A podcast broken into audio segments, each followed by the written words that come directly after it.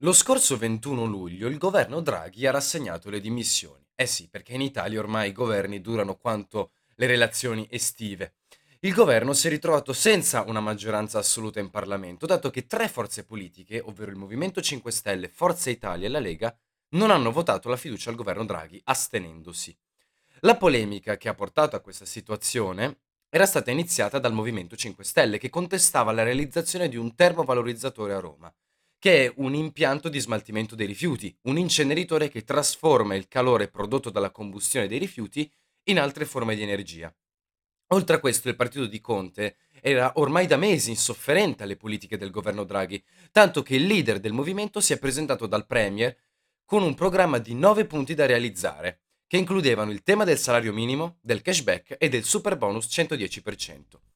Non trovando da Mario Draghi le risposte desiderate, i 5 Stelle hanno annunciato il non voto di fiducia. Quindi non hanno votato contro il governo, semplicemente non hanno votato la fiducia, si sono astenuti e sono stati seguiti da Forza Italia e Lega, due partiti del centro-destra. E così il governo è caduto.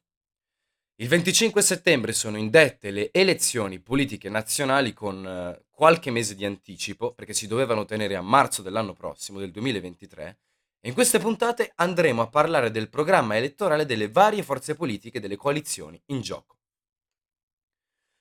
Oggi nello specifico parleremo della struttura e del programma della coalizione di centrodestra. Prima però vorrei fare un veloce excursus, un approfondimento sulla legge elettorale in vigore, il Rosatellum.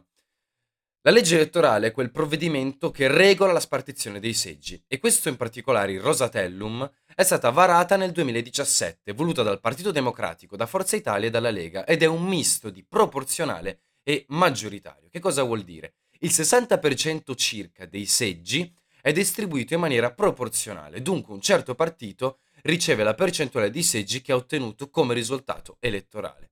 Ricevo il 20%, 20% di percentuale di voti alle elezioni, questo si traduce in un 20% di seggi.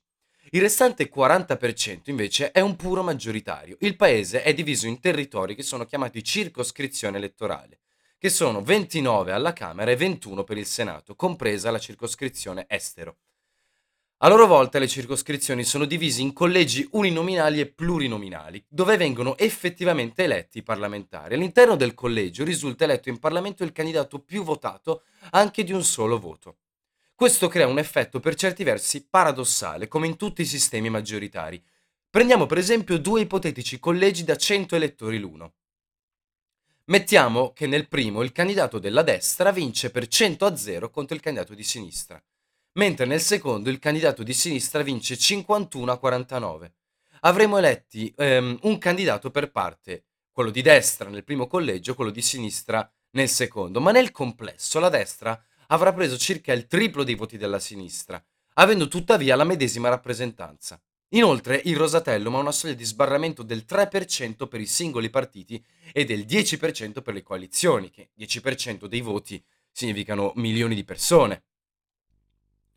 Secondo il 99,9% dei siti di sondaggistica italiani, questa legge elettorale favorirà maledettamente la coalizione di destra, formata dal trittico Fratelli d'Italia, Lega, Forza Italia e da altri partiti più piccoli.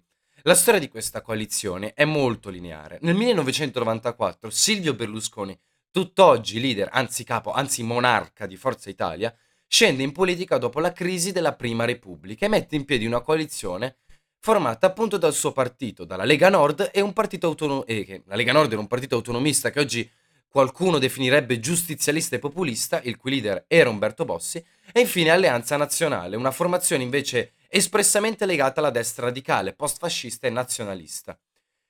Non è proprio una coalizione puramente liberale, è eh, quella che ha messo su Silvio Berlusconi, ehm, come invece la vedeva lui, o almeno diceva di vederla. Eh, degli spettacoli che ci ha concesso nei suoi governi questa coalizione, ho già parlato in una serie di puntate qui sul podcast, la fantastica storia di Silvio Berlusconi, che ovviamente vi invito a recuperare. Ad oggi che cosa è cambiato nello specifico? Dopo la leadership di Bossi e di Maroni, che possiamo definire territorialiste, ha avuto avve- avvento nella Lega la segreteria di Matteo Salvini, che ormai è a capo del partito da nove anni. Salvini ha varato una politica nazionale, non più circoscritta al nord Italia, mettendo in piedi un partito nazionalista e sovranista, ovvero fortemente scettico se non addirittura contrario alle organizzazioni internazionali. Questo ha portato la Lega, non più Nord, a una serie di grandi risultati elettorali, a partire dalle elezioni politiche del 2018, dove il Capitone prese il 17% dei voti, diventando così quella che era, è diventata la nuova punta di diamante della destra italiana, dato che il cavaliere Berlusconi a quelle elezioni prese il 14% con Forza Italia. Finita qui, nemmeno per sogno. Dopo un altro grande successo elettorale, le europee del 2019, dove la Lega prese il 34% dei voti circa, 12 punti percentuali in più del Partito Democratico arrivato secondo, Salvini commette il suicidio politico più clamoroso della storia d'Italia, dichiarando la volontà di andare al voto anticipato e togliendo la fiducia al governo Conte 1, di cui faceva parte con il Movimento 5 Stelle, favorendo così la formazione del governo giallo-rosso tra il Partito Democratico e il Movimento 5 Stelle, che assieme avevano la maggioranza parlamentare e così potevano governare. Quindi, dopo una manovra palesame, palesemente politicamente deficiente, il consenso verso la Lega inizia a calare inesorabilmente. Al contrario, il partito Fratelli d'Italia di Giorgia Meloni inizia a raccattare tutti i delusi di Salvini, compiendo una crescita nei sondaggi a dir poco impressionante.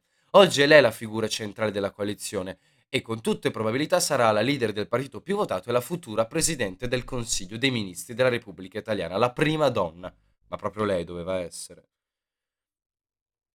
Infatti la coalizione di centrodestra è nettamente favorita eh, con questo sistema, anche perché nel paese Fratelli d'Italia ha il 25% a livello nazionale, la Lega il 15% circa e Fratelli d'Italia e Forza Italia, pardon, il 7-8%, secondo i sondaggi questo. Da soli hanno il 50% dei seggi nel proporzionale, ma con grandissima probabilità faranno incetta anche nella porzione maggioritaria, proprio perché la legge elettorale premia le grandi coalizioni. I candidati di destra possono contare su un 50% medio in tutto il paese, che è una base altissima, che in alcuni territori come il Veneto è ancora più alta. Sono infatti davvero pochi i collegi, collegi dove il centro-sinistra e il Movimento 5 Stelle possono me- seriamente mettere in crisi le destre. E molti, e secondo molti, il nostro bellissimo trittico Berlusconi, Meloni, Salvini potrebbe addirittura prendere il 90% nella porzione maggioritaria della legge elettorale. Ma che problema c'è, voi direte? Dopo anni di governi autoritari che ci impedivano di votare, quel dittatore di Conte, eccetera, finalmente gli italiani possono esprimersi, o no? Al massimo la destra governerà male, sì, certo, ma non è così semplice in realtà. Per come funziona la nostra Carta Costituzionale, per varare una riforma della Costituzione, una modifica legislativa della Carta Costituzionale, non è sufficiente avere la, la maggioranza parlamentare del 50% più 1, come nelle leggi ordinarie. Serve invece il 66%, ovvero i due terzi delle Camere. Non sono numeri così semplici da ottenere, ma con un maggioritario così drastico e una destra così in alto nei sondaggi degli avversari spesso divisi, quei fottutissimi due terzi per la destra non sono così distanti. Diciamo chiaramente che se Berlusconi avesse avuto una maggioranza così larga eh, ai tempi dei suoi governi, la Costituzione non l'avrebbe modificata, l'avrebbe direttamente bruciato, l'avrebbe usata per farci degli aeroplanini di carta o per pulirsi il culo più semplicemente, più schiettamente. Ma vi dirò, neanche oggi io mi sento particolarmente tranquillo, anzi vi dirò, è stato bello conoscersi, miei cari. Ma cosa ci offre la destra nel suo programma elettorale? I punti cardine del progetto politico della destra sono i soliti. Partiamo con l'immigrazione, dove la destra ha da sempre tra i suoi cavalli di battaglia una politica molto rigida a riguardo. Con buone probabilità il governo di destra indicherà come ministro degli interni Matteo Salvini, con la speranza personale che si rechi qualche giorno in più a lavorare rispetto alla scorsa volta in cui lo è stato. Salvini è ovviamente puntato al massimo al ripristino totale dei decreti Salvini o dei decreti sicurezza, la sicurezza in realtà la vede solo lui, che sono stati moderatamente modificati dal governo Conte 2 questi decreti colpiscono duramente le strutture di accoglienza e di integrazione, i cosiddetti SPRAR, e concretizza lo slogan dei porti chiusi. Le politiche nazionaliste e sovraniste della coalizione in Europa sono state molto contestate, in quanto si staccano decisamente dalla legislazione internazionale. Quando Salvini era al Viminale nel governo Conte 1, le controversie di questo tipo non furono affatto poche, spesso l'Italia si ritrovava in posizioni scomode o di torto rispetto al diritto europeo, il diritto internazionale.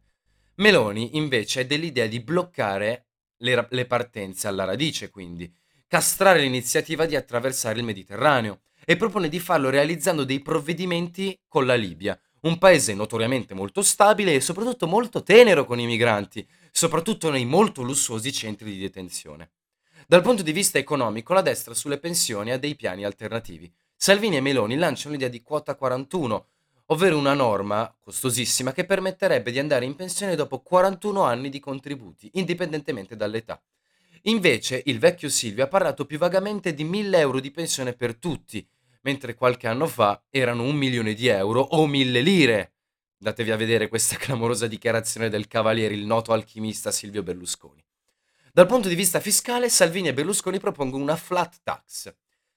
È una tassa piatta composta da una sola aliquota. aliquota pardon. Ad oggi il nostro sistema fiscale, l'IRPEF, è progressivo, vale a dire che le aliquote aumentano in funzione del reddito. Infatti, chi guadagna meno di 15.000 euro paga un'aliquota del 23%, mentre chi guadagna meno di 8.100 euro all'anno entra nella no tax area, cioè non paga eh, aliquote. Chi guadagna tra i 15 e i 28.000 euro paga un'imposta IRPEF del 25%, chi guadagna tra i 28.000 e i 50.000 paga il 35% e chi guadagna più, del 5, più dei 50, dai 50.000 in su di euro annuali paga un'imposta del 43%. Salvini ha proposto una flat tax al 15%, estesa a tutti i lavoratori dipendenti, mentre Berlusconi la propone al 23% ma per tutti, imprese comprese. Anche Fratelli d'Italia ha affermato la necessità di un abbassamento delle tasse nel paese, ad esempio tramite il taglio del cuneo fiscale e il rifiuto netto di una tassa patrimoniale. Se da un lato è vero che in Italia la pressione fiscale è troppo elevata soprattutto per le imprese che infatti tendono a delocalizzare ovvero a recarsi in paesi dove le imposte sono ridotte, dall'altro lato questa manovra ci costerebbe decine e decine di miliardi. Il taglio delle tasse e una riduzione così evidente della pressione fiscale, peraltro è evidentemente più conveniente per i redditi medio-alti o alti che per quelli medio-bassi o bassi, ma questo provvedimento oltre a ciò porterà a un indebolimento del sistema pubblico, ad esempio tagli all'istruzione, alla sanità e a pubblici servizi. Salvini e Meloni parlano anche di scuola. Mentre il leghista parla di rendere ancora più specializzati e specifici gli istituti tecnici e professionali, Meloni parla della necessità di istituire un liceo del Made in Italy, qualsiasi cosa sia, per formare un'eccellente manodopera italiana. Dal punto di vista costituzionale, poi è di moda nel centrodestra la riforma che prevede il superamento del modello politico parlamentare italiano in favore di un sistema presidenziale. Che cosa cambierebbe? La figura del capo di Stato coinciderebbe con il capo del governo, e la sua elezione avverrebbe direttamente tramite il voto popolare, esattamente come in Francia o negli Stati Uniti. Questa riforma diventerà altamente papabile nel caso in cui i tre raggiungano la maggioranza dei due terzi del Parlamento. Staremo a vedere. In tema di politica estera ci sarà molto da scoprire per la verità, visto che tutti e tre i nostri eroi hanno avuto, chi più, chi meno, modo di elogiare il presidente della Repubblica russa Vladimir Putin. Il Caimano Berlusconi lo ha definito un uomo liberale e democratico, come fosse un Cavour qualsiasi. Salvini gli ha fatto addirittura da cheerleader, girando per il mondo con la maglietta raffigurante il volto del mandante di giusto qualche omicidio di giornalisti e politici dissidenti. Ma anche la cara Giorgia Meloni non ha mai mancato di definire l'eroe come un personaggio lungimirante e ammirevole. Dal punto di vista geopolitico, la UE proverà molto scetticismo verso un governo nazionalista e sovranista, mai così a destra nella storia repubblicana, anche se ci sarà da vedere quali riscontri avrà questa situazione e se si concre- concretizzerà.